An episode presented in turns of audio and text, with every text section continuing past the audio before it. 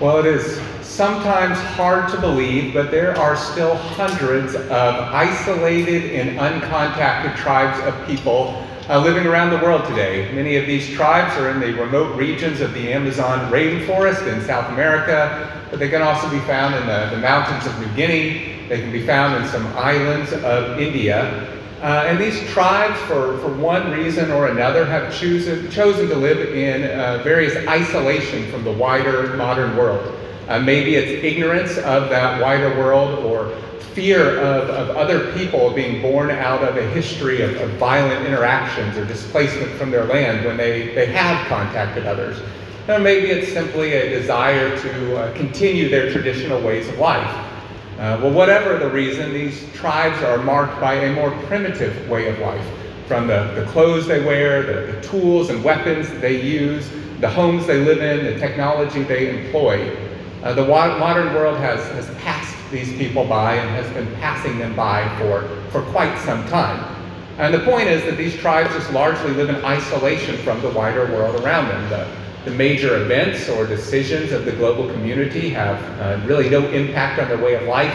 Uh, they don't know about the release of the newest iPhone, uh, the rise of electric vehicles, the installation of new governments, wars being fought between nations around the world. These have relatively little impact on their daily lives. Life simply goes on as before. I think when you may read a news article or, or hear something about these uncontacted tribes, it, it seems almost hard to believe in our interconnected world when you can hop on a flight and be the other side of the world in, in less than a day that people still live like this. It can even seem foolish, and we could never imagine ourselves living in such a way. You can't even really put yourself in the shoes of these people. But men and women today often live in their own form of ignorance. We, we like to think of ourselves as separate from these uncontacted tribes, and yet men and women in the modern world often live in their own form of ignorance.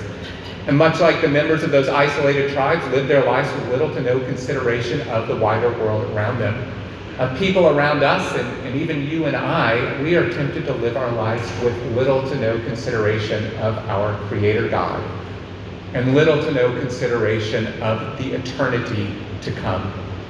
Uh, people that we encounter in life, people all around us, they, they may know God exists or say they believe God exists, just as most of those uncontacted tribes knows that there are other people out there somewhere.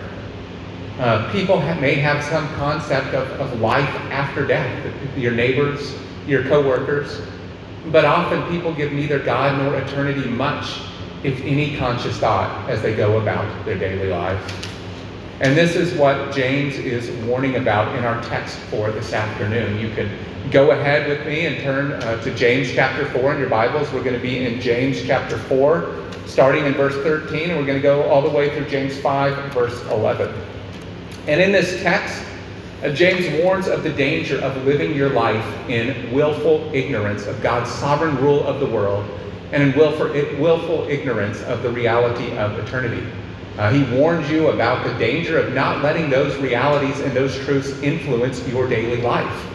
He says this type of, of ignorance is, is prideful, it's foolish, it is the opposite of the humility and godly wisdom to which James exhorted us in the verses we studied a couple weeks ago last time we were in James.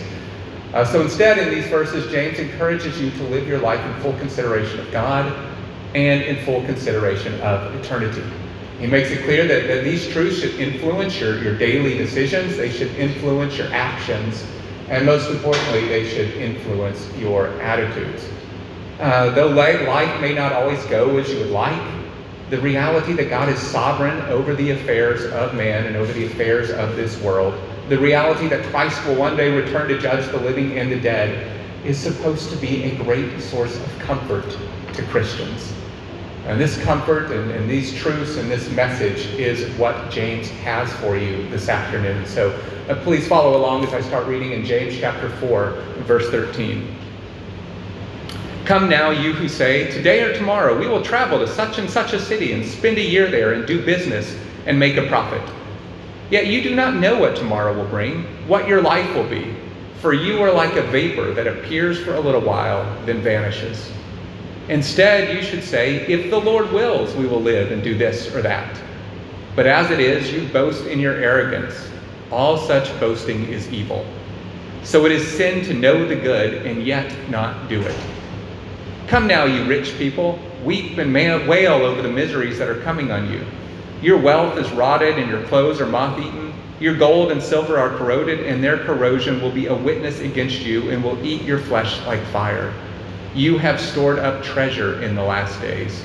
Look, the pay that you withheld from the workers who mowed your fields cries out, and the outcry of the harvesters has reached the ears of the Lord of armies. You have lived luxuriously on the earth and have indulged yourselves. You have fattened your hearts in a day of slaughter. You have condemned, you have murdered the righteous who does not resist you. Therefore, brothers and sisters, be patient until the Lord's coming. See how the farmer waits for the precious fruit of the earth and is patient with it until it receives the early and the late rains. You also must be patient. Strengthen your hearts because the Lord's coming is near. Brothers and sisters, do not complain about one another so that you will not be judged. Look, the judge stands at the door. Brothers and sisters, take the prophets who spoke in the Lord's name as an example of suffering and patience. See, we count as blessed those who have endured. You have heard of Job's endurance and have seen the outcome that the Lord brought about. The Lord is compassionate and merciful. Well, James's main idea from this text is that uh, he is uh, James's main idea is that you should wait patiently for the imminent return of Jesus by remembering God's sovereignty, by remembering his judgment, and by remembering his mercy and his compassion. You should wait patiently for the imminent return of Jesus by remembering God's sovereignty, his judgment, and his mercy and compassion. And so I have three points for you to consider from the text this afternoon. It's uh, basically just following that main idea. One, remember God's sovereignty. Two, remember God's judgment. And three, be patient and remember God's mercy and compassion. Remember God's sovereignty, remember God's judgment, and be patient and remember God's mercy and compassion. Uh, so, first, remember God's sovereignty. Uh, well, I know all of you have heard stories of people coming here to the UAE for the promise of a job, the promise of empl- employment, only for that promise not to be fulfilled. Uh, some person or some company has promised someone a job, a, a certain salary, a, a, certain position, a certain schedule, and so people have decided to leave their homeland and come here to the UAE and in hopes of uh, perhaps a, a, better life, or at least in hopes of an opportunity, uh, only to arrive and, and, find out that the opportunity that they were promised was a, a lie. It did not exist, or it was far different, a far different salary, a, a far different schedule than what they had been led to believe. Uh, this may have happened to, to, some of you sitting in this room this afternoon. Uh, the plans and hopes that these people had when they came to the UAE, they were, they were dashed, they were destroyed. These people found themselves at the mercy of their employers or, or those who brought them to the country, and, and they found themselves with little control over their lives.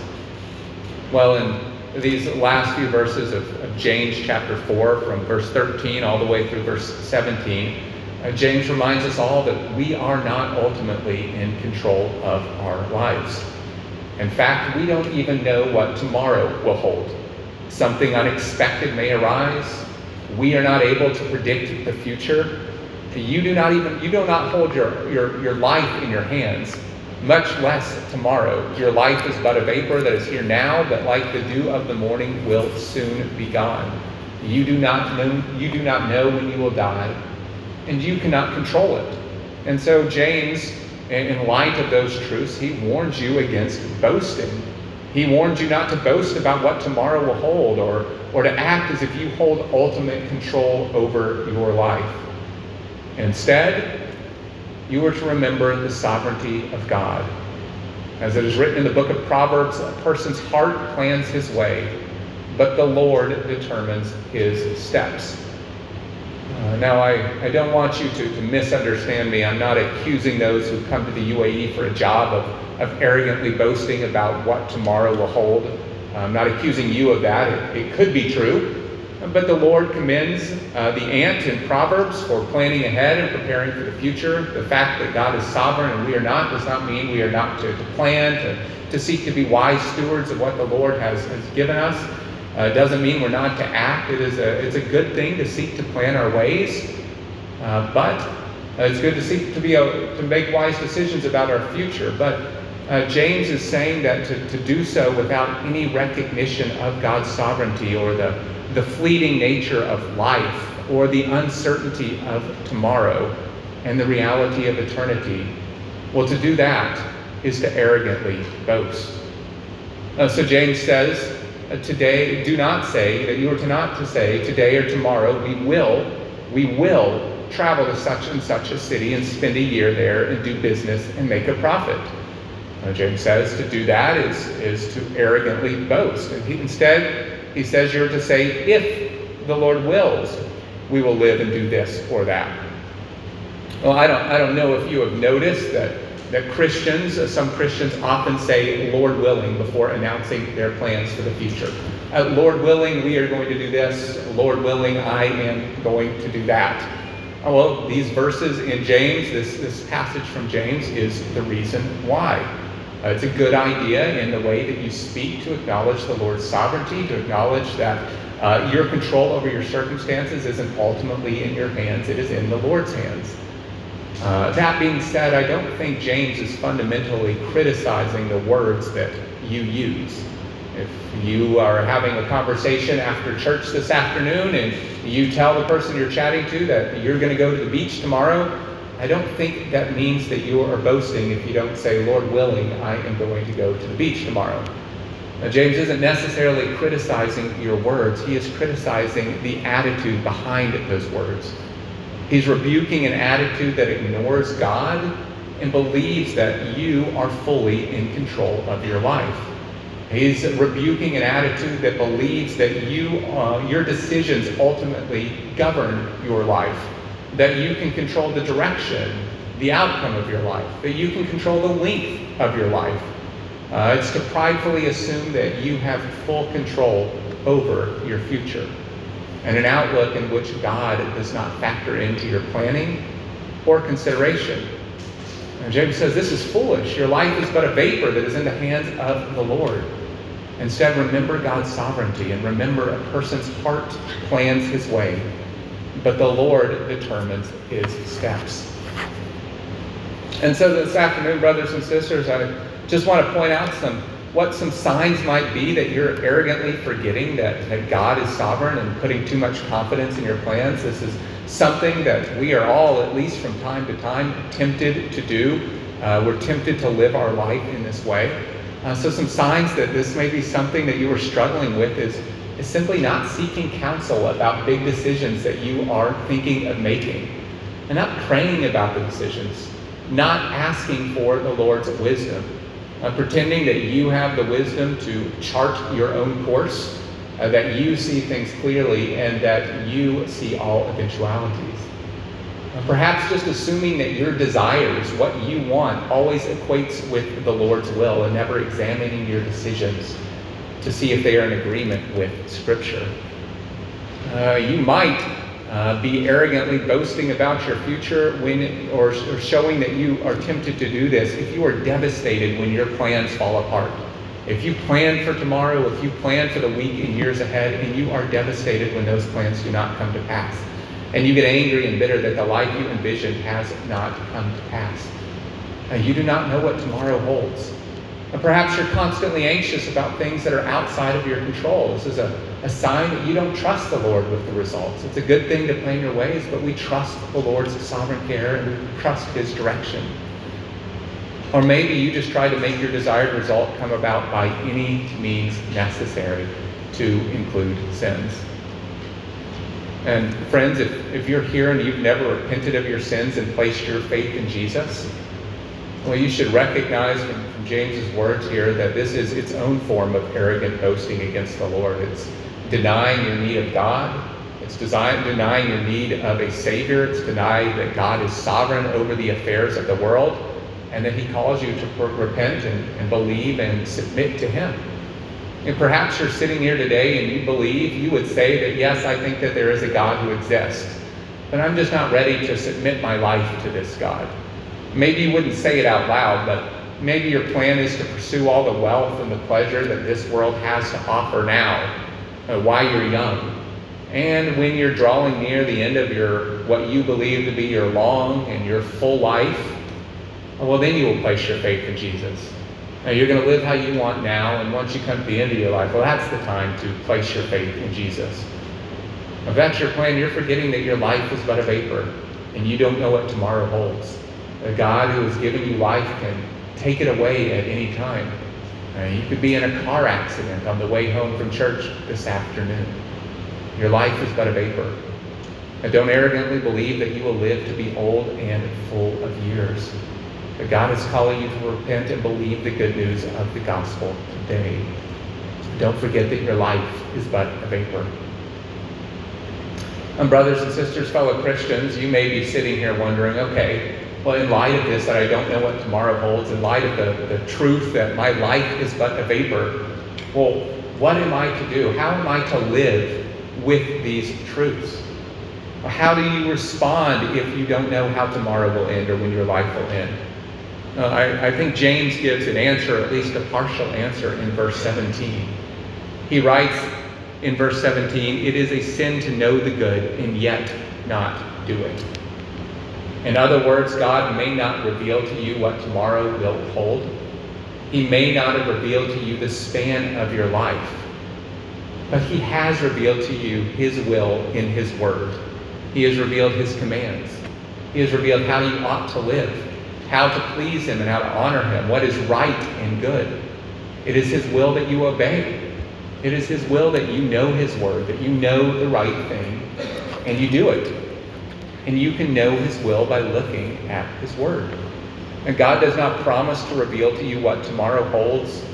Uh, it's not if you just pray hard enough or have enough faith that the Lord is going to give you a clear picture of what the next month or the next year is going to look like but he has revealed to you how you should live regardless of what tomorrow holds. He has revealed how you should live in light of eternity. You might not know, for example, what your next job will be. You may not know where your next job will be. But he has revealed his will for you in whatever job you do hold. In Colossians 3 23 and 24, whatever you do, do it from the heart, as something done for the Lord and not for people knowing that you will receive the reward of an inheritance from the Lord. You serve the Lord Christ. So you may not know what tomorrow holds, but remembering that God is sovereign means submitting to Him and obeying Him no matter what it holds. It means trusting Him regardless of the circumstances of your lives.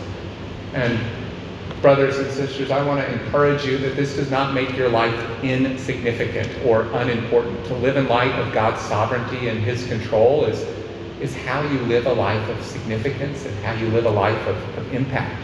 How you glorify God no matter the circumstances of your life or your station in life. You can bring glory to your Heavenly Father by the way you live. Remember eternity and remember God's sovereignty and live in light of those things. That is what James is encouraging you to do. So to remember God's sovereignty. A second, he encourages you to remember God's judgment. At the beginning of chapter 5, James turns his attention to a, a new group of people.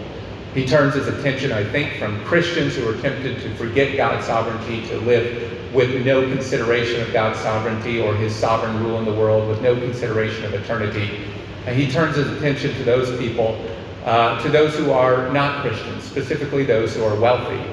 James warns them not to forget God's sovereignty and the reality of eternity either, but specifically he warns them not to forget the coming judgment of God.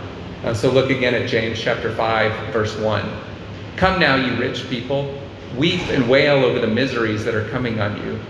Your wealth is rotted and your clothes are moth eaten. Your gold and silver are corroded, and their corrosion will be a witness against you and will eat your flesh like fire. You have stored up treasure in the last days. Look, the pay that you withheld from the workers who mowed your fields cries out, and the outcry of the harvesters has reached the ears of the Lord of armies. You have lived luxurious, luxuriously on the earth and have indulged yourselves. You have fattened your hearts in a day of slaughter. You have condemned, you have murdered the righteous. Who does not resist you? Uh, now, before we, we really jump into these verses, I, I don't think James is condemning all rich people in these verses. The, the Bible doesn't condemn wealth or, or, riches in and of themselves. In fact, God chose to provide wealth to people such as Abraham and Jacob, Joseph, Job. Uh, you could give many other examples from the scripture. And yet, even as I say that, let's make clear that the Bible does issue a number of warnings about the danger of riches, their tendency to draw people's hearts away from the Lord and to the treasures of this world instead. And the Bible says the love of money is a root of all kinds of evil. Uh, so, riches, and specifically the desire for riches, tempts people to pursue friendship with the world instead of friendship with God. Uh, so, in these verses, James is, is not condemning the rich for their wealth specifically. He's condemning them for two, two things. Uh, one, that they, they have led their, let their hearts be led astray by riches, and they have stored up treasures on earth and second, this is illustrated by their mistreatment of others. They have gained their riches uh, improperly, unjustly, by, by oppressing others. And in light of these two things, he warns them that God's judgment is coming. Uh, so, first, uh, he, he warns them or he rebukes them because they have stored up treasures on earth. Look again at verses 2 and 3. Your wealth has rotted, and your clothes are moth eaten. Your gold and silver are corroded, and their corrosion will be a witness against you and will eat your flesh like fire. You have stored up treasures in the last day. Well, these verses are, are very reminiscent of, of Jesus' words in the Sermon on the Mount, where he says, Don't store up for yourselves treasures on earth, where moth and rust destroy, and where thieves break in and steal. But store up for yourselves treasures in heaven, where neither moth nor rust destroys, and where thieves don't break in and steal. Uh, and then, really, the point of what Jesus is teaching for where your treasure is, there your heart will be also. Uh, well, James tells these that are rich that they have been placing their, their affections, they have been putting their heart, they have been led away by wealth. And he warns them and reminds them of the fleeting nature of wealth. Their money and their possessions on earth, they will not last. You can't take it with you. Uh, Charles Thomas Studd, a British missionary to China, put it well in his poem titled Only One Life. Uh, this is one of the stanzas from that poem, and this is what he writes. Two little lines I heard one day, traveling along life's busy way, bringing conviction to my heart and from my mind would not depart. Only one life, twill soon be past. Only what's done for Christ will last. Well, the the rich that James is rebuking in these verses did not lie, live as, as if only what's done for Christ will last. They did not have a view of eternity. Instead, as he writes in verse 5, that they have lived luxuriously on the earth and have indulged themselves. Uh, he makes it clear that they pursued wealth for their own pleasure. Uh, they sought to store up, live in comfort, live in ease, live in self indulgence. They pursued their passions and desires, they pursued their own interests, uh, they forgot that their life and the treasure that they accumulated on earth were but a vapor. And instead of these riches adding to their lives as, as they're pursuing their own self indulgence, James says instead of adding to their life, that these riches will condemn them.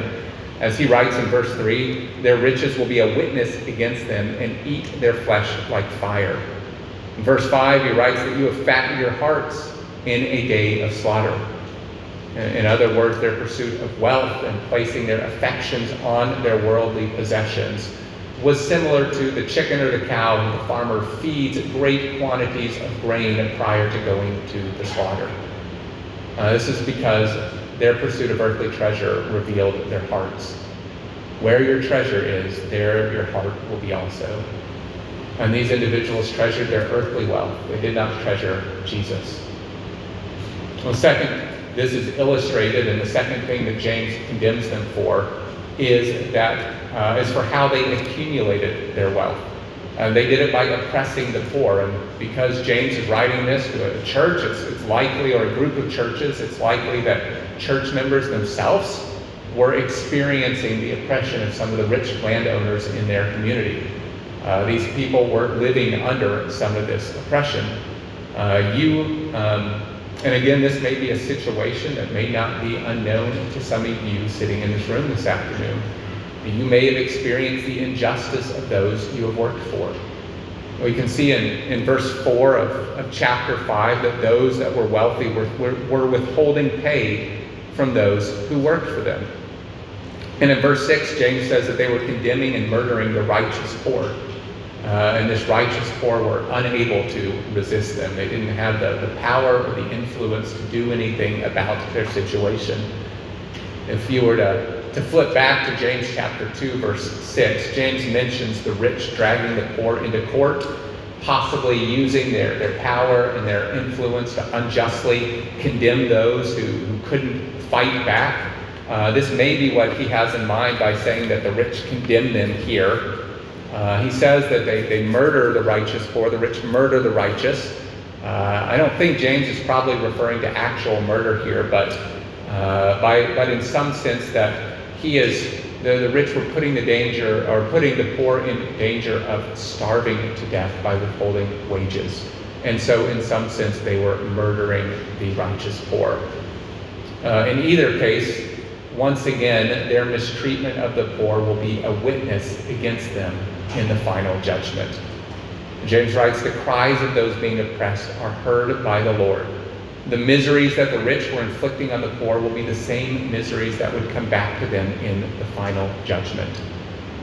And the bottom line, and the point that James is trying to drive home, is that the rich were living their lives with no consideration of God's sovereignty. They were living their lives in, in no consideration of the fleeting nature of their life and of wealth and with no consideration of final judgment. They were not living in light of eternity. Now, friends, I, I think it can be fairly easy to read these six verses here in James and just kind of gloss over them, to overlook James' condemnation of the rich here. Or when he is delivering this condemnation of the rich, simply think about someone else. Uh, you might be sitting here thinking, I am not rich. I'm sending every spare dirham I have back home to support my family. You might be thinking, I've never oppressed anyone in the way James is accusing the rich of oppressing the poor. Instead, you might have been experiencing the things that the righteous poor were experiencing in these verses. But there, I think there are three reasons not to ignore James' condemnation of the rich here. Uh, the first reason is that you can pursue treasures on earth whether or not you are rich. You can be pursuing possessions and wealth whether or not you have it. Uh, you may not be wealth you are pursuing, but love and attention. You could be pursuing sex or power or influence or any number of other things. And if you pursue and store up any of the treasures on earth, they will stand as a witness against you in the final judgment. Only one life will soon be passed. Only what's done for Christ will last. And so that's one reason we can all store up any variety of treasures on earth, which is one of the things that James is condemning the rich for here. And the second reason I think that you should not ignore it is that God's wrath will not just be poured out against those who oppress the poor or those who accumulate earthly wealth, but against all ungodliness and unrighteousness of men. And God's judgment will one day be poured out against all sin. And friends, if you're here and you don't know Jesus, you need to understand the reality that God's judgment is coming. This is the warning that James is giving the rich here, but it's the warning that the entirety of the Bible gives to you. Your life is but a vapor, and you will face God's judgment for your sin when your life is over or when Christ comes again. And the only rescue from your sin or from your pursuit of earthly reward is to repent of your sins and place your faith in Jesus Christ. Well, the third reason I think, brothers and sisters, not to ignore these words to the rich that James gives here is that James actually wrote them for your encouragement. He wrote them as a rebuke to those who are oppressing the poor and setting their affections on wealth, but he also wrote them as an encouragement for the church. He wrote them to encourage those being oppressed to endure their trials with patience and to wait upon the Lord. And so that takes us to the, the last point of the sermon, which is to be patient and remember God's mercy and compassion. I think it's easier to be patient when you have something to look forward to. Uh, maybe when you have a, a trip scheduled over the summer to go back home, to visit your home country, to see friends and family that you haven't seen for a long time, it's easier to endure the tough days at work. Easier to endure the hot temperatures here in the UAE, maybe if you know you're going to go someplace a little cooler in a few weeks. The same thing is true when a holiday is coming up. Uh, just recently, many of you probably had uh, some time off for, for Eid. I'm guessing it was probably easier for you to have a good attitude at, at work the week leading up to that time off. It is easier to be patient when you have something to look forward to. Well, the same thing is true of our spiritual life. Look at me at, at James chapter 5, verse 7. Therefore, brothers and sisters, be patient until the Lord's coming. See how the farmer waits for the precious fruit of the earth and is patient with it until it receives the early and the late rains. You also must be patient. Strengthen your hearts because the Lord's coming is near. Brothers and sisters, do not complain about one another so that you will not be judged. Look, the judge stands at the door. Brothers and sisters, take the prophets who spoke in the Lord's name as an example of suffering and patience. See, we count as blessed those who have endured. You have heard of Job's endurance and have seen the outcome that the Lord brought about. The Lord is compassionate and merciful. Well, so now James has, has, turned his attention once again from, from the rich to address the church directly. And James exhorts them to patience because the Lord's coming is near. And brothers, what helps you patiently endure trials or, or suffer injustice here on earth? It's, it's looking forward to the promised return of Christ. It's remembering that his return is near or, or imminent. It could occur at any time. It is certain. So, like the prophets, patiently wait, eagerly anticipate, live as if Christ might return at any moment because that is true. It's what James is, is trying to get across. Live in light of Christ's return, live in light of eternity. And I want you to, to notice that that James begins verse 7 with therefore. Therefore, be patient. In light of what I've already written to you, be patient. In other words, what he had written was to be an encouragement to the church to be patient. It's why you shouldn't ignore those words that he wrote to the rich. Remember our, our main idea, or James's main idea, that we are to wait patiently for the imminent return of Jesus by remembering God's sovereignty, his judgment, and his mercy and compassion brothers and sisters, all these truths about who God is and his sovereign control over the world, his coming judgment, these are intended to be a comfort to you. It should be a source of comfort to you that God is in control and he is in control over the affairs of your life. He's in control of the affairs of the entire world. You might not know what tomorrow holds, but God is sovereign and you know how he has the power to work all things together for your good. Because God is sovereign, you can submit your request to Him in prayer because He cares for you, but also because He has the power to do something about it. Yes, your life is a vapor, but if you're a child of God, even that is a comfort because you know that death is not the end. You don't have to worry about what tomorrow holds. And, brothers and sisters, it's not just God's sovereignty that is supposed to be an encouragement to you. The, the reality of God's coming judgment is also supposed to be a comfort to you and encourage you towards patience. For one, you have been delivered from the judgment to come. Praise be to God. You've been delivered by the blood of Jesus. But also, if you've been mistreated, if you've been oppressed, if great injustice has been done against you, if you've experienced similar things to what James's audience experienced, if you've experienced things much worse than that, be patient and be comforted because your sovereign God sees your suffering he hears your cries, and because a day is coming when God will set all things right. There's a day coming when suffering and injustice will be no more, and when wrong will be made right, and the wicked will be judged. There's a day coming when your fortunes will be reversed. Just look back at, at, James chapter 5, verse 4, when James writes that the cries of the workers who had been denied pay had reached the Lord's ears.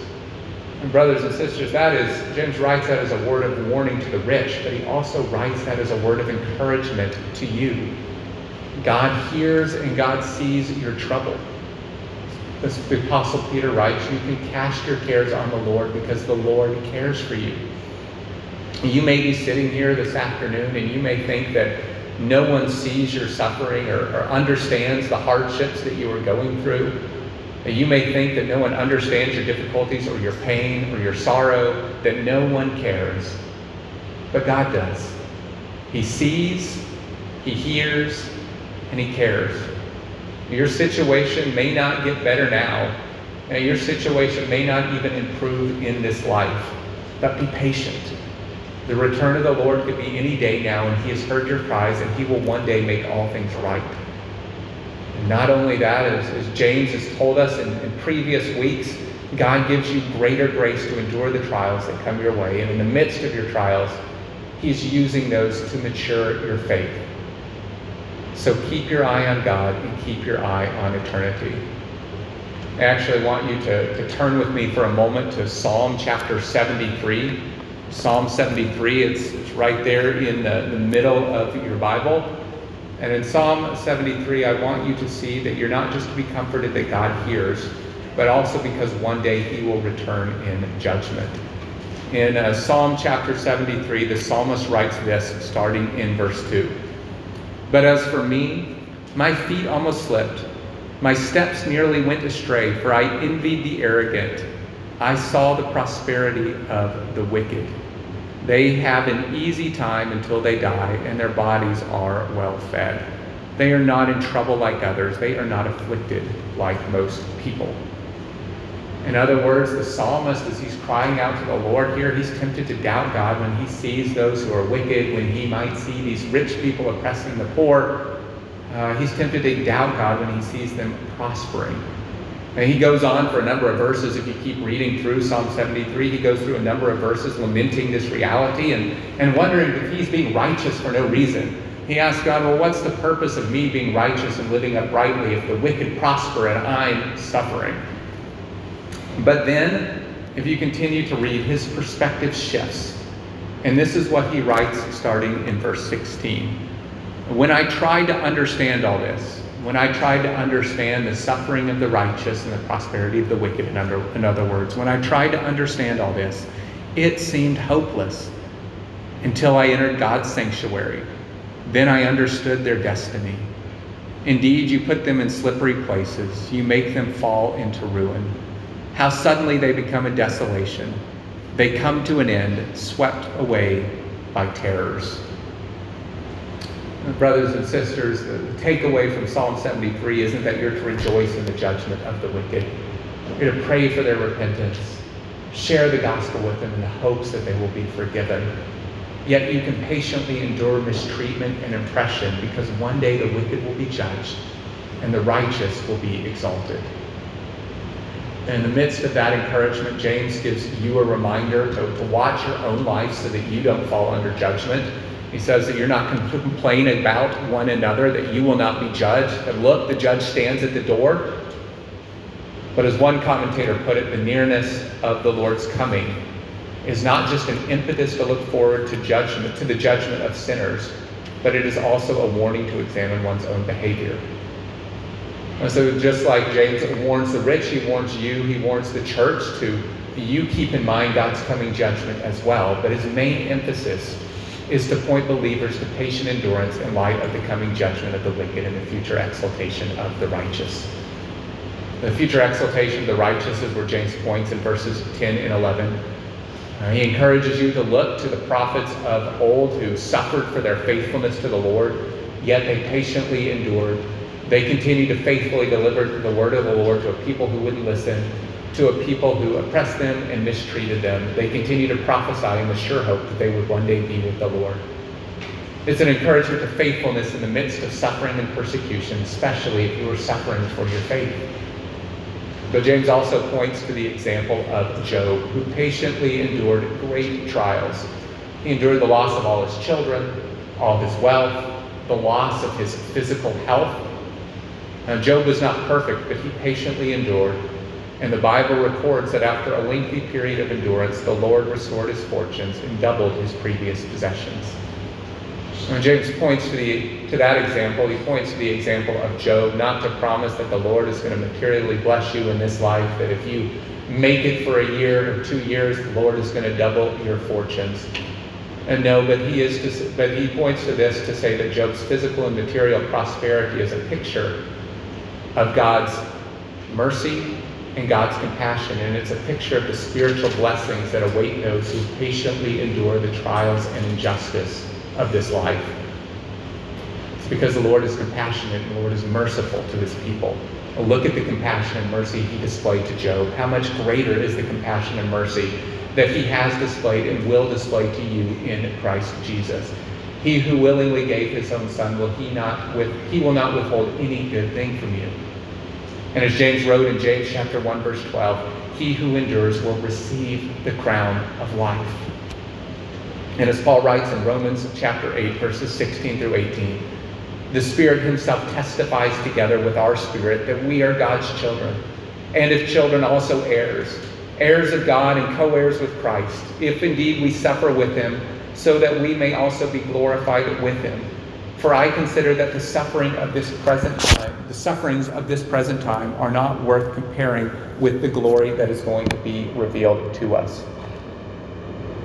And so, brothers and sisters, James' message to you is don't complain or grow bitter or take vengeance into your own hands. Don't despair, but strengthen your hearts by keeping your eyes on eternity and by keeping your eyes on your God. Wait patiently for the imminent return of Jesus by remembering God's sovereignty by remembering that Christ will return again and he will return again in judgment.